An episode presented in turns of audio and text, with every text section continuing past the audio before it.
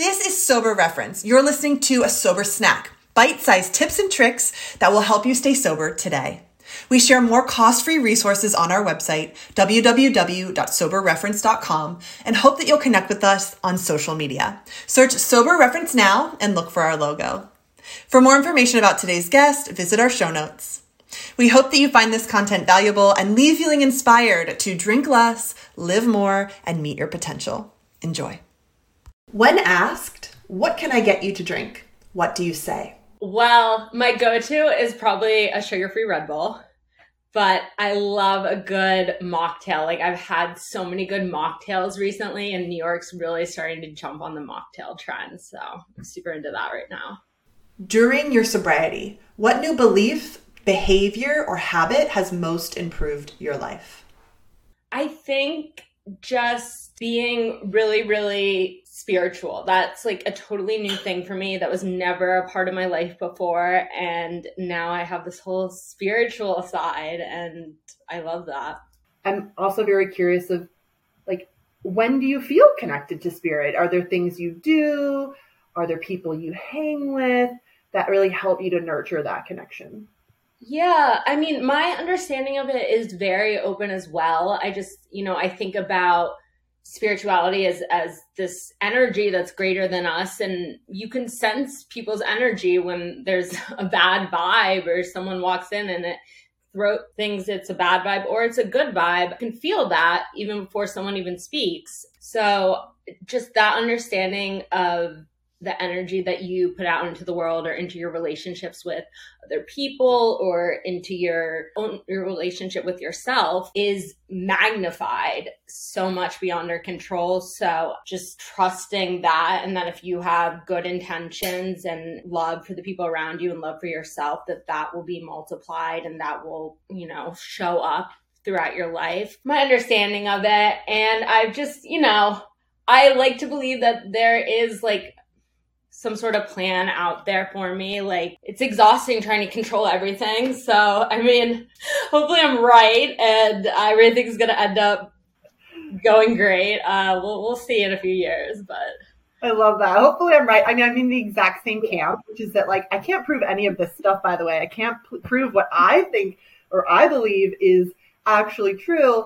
However, I know that my life is so much better when I lean into these spiritual concepts and like you said, relinquish the the weight of trying to control everything.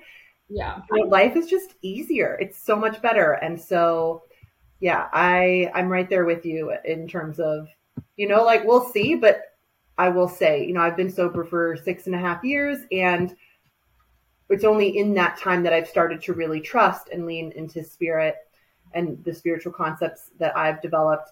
And it, it is, it's working out pretty well. Like I like my life and, you know, it's so much easier now than it was before. So much easier.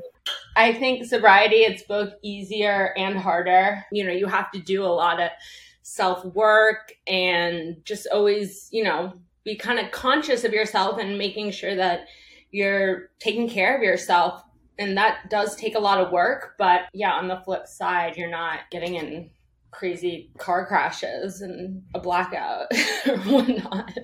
There isn't this whole part of yourself that you feel like you have to hide or be ashamed of or anything like that. You can just be yourself which is way fucking easier.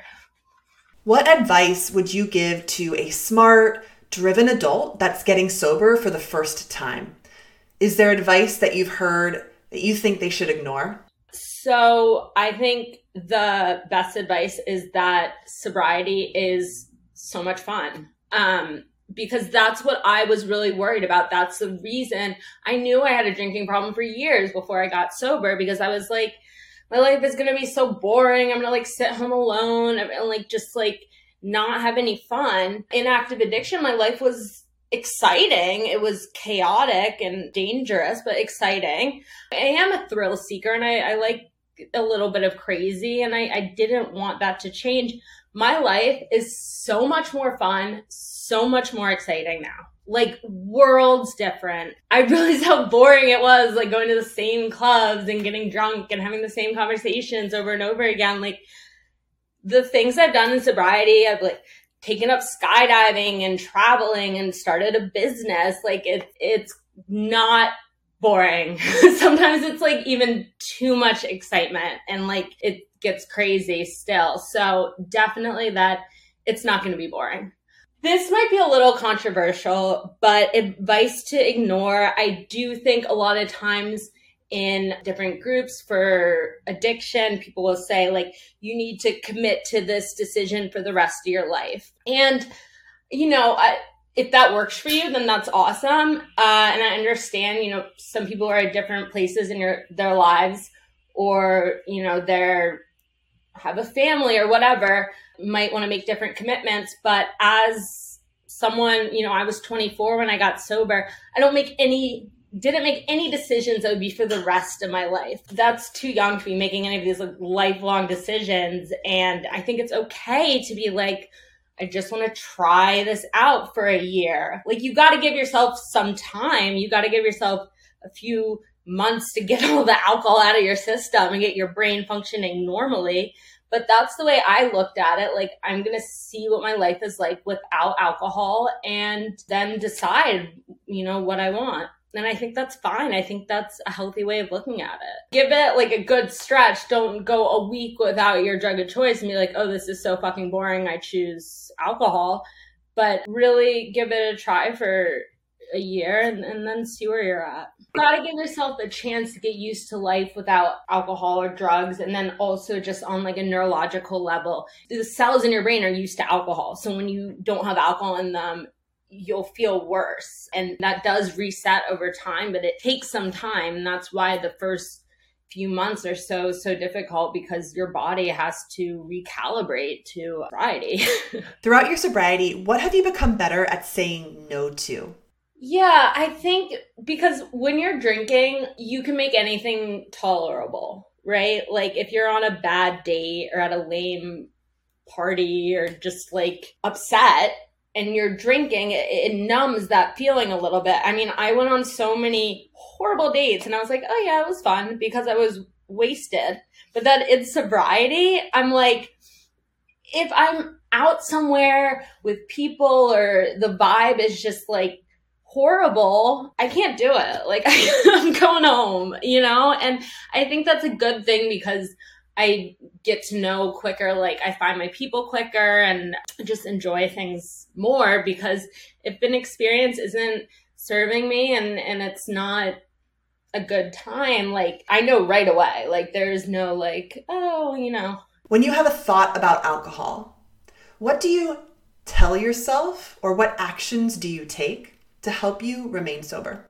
Now it's a lot different from when I first got sober. Like I'll have passing thoughts, but in early sobriety I had a lot of cravings and you know, like you said that's that's very normal. And you know, it's just the old motto works for me one day at a time. I would literally be like, yeah, okay, you want to drink so bad, it's fine. Like, we'll do it tomorrow. And then that got me to the next day. So I do think that really works. And now, a few years sober, just looking at how much I've like the community I've built around me and and all the amazing things I have in my life, I would never want to give that up for anything. So that really helps as well. When you're asked, why don't you drink? What do you say? I mix it up sometimes. I usually I'll be like, "Oh, I had enough to drink for a lifetime," um, or I have problems with moderation. Some people like they choose to be sober, but like if they accidentally like take a sip of your wine, like they're fine, you know. It's but like I cannot have alcohol. I need to know if there's alcohol in something. Like if there's like some sort of juice that doesn't taste like it. I need to know. So sometimes I'll say that or like, I don't know. I feel like people ask me all the time, so I'll just say, so I'll be like, oh, it's court ordered. And they're like, really? Pretty, you know, upfront about it because I think it's fine to be an addict in recovery. That's just such a part of who I am. And I don't mind when people know that. Thanks for listening to Sober Reference. We hope you found this content valuable and are leaving feeling inspired to drink less, live more, and meet your potential. You can find more cost free resources on our website, www.soberreference.com. We hope that you'll connect with us on social media, search Sober Reference Now, and look for our logo. Great job taking in sober positive content today. Until next time, this is Sober Reference, and we are so glad that you're here.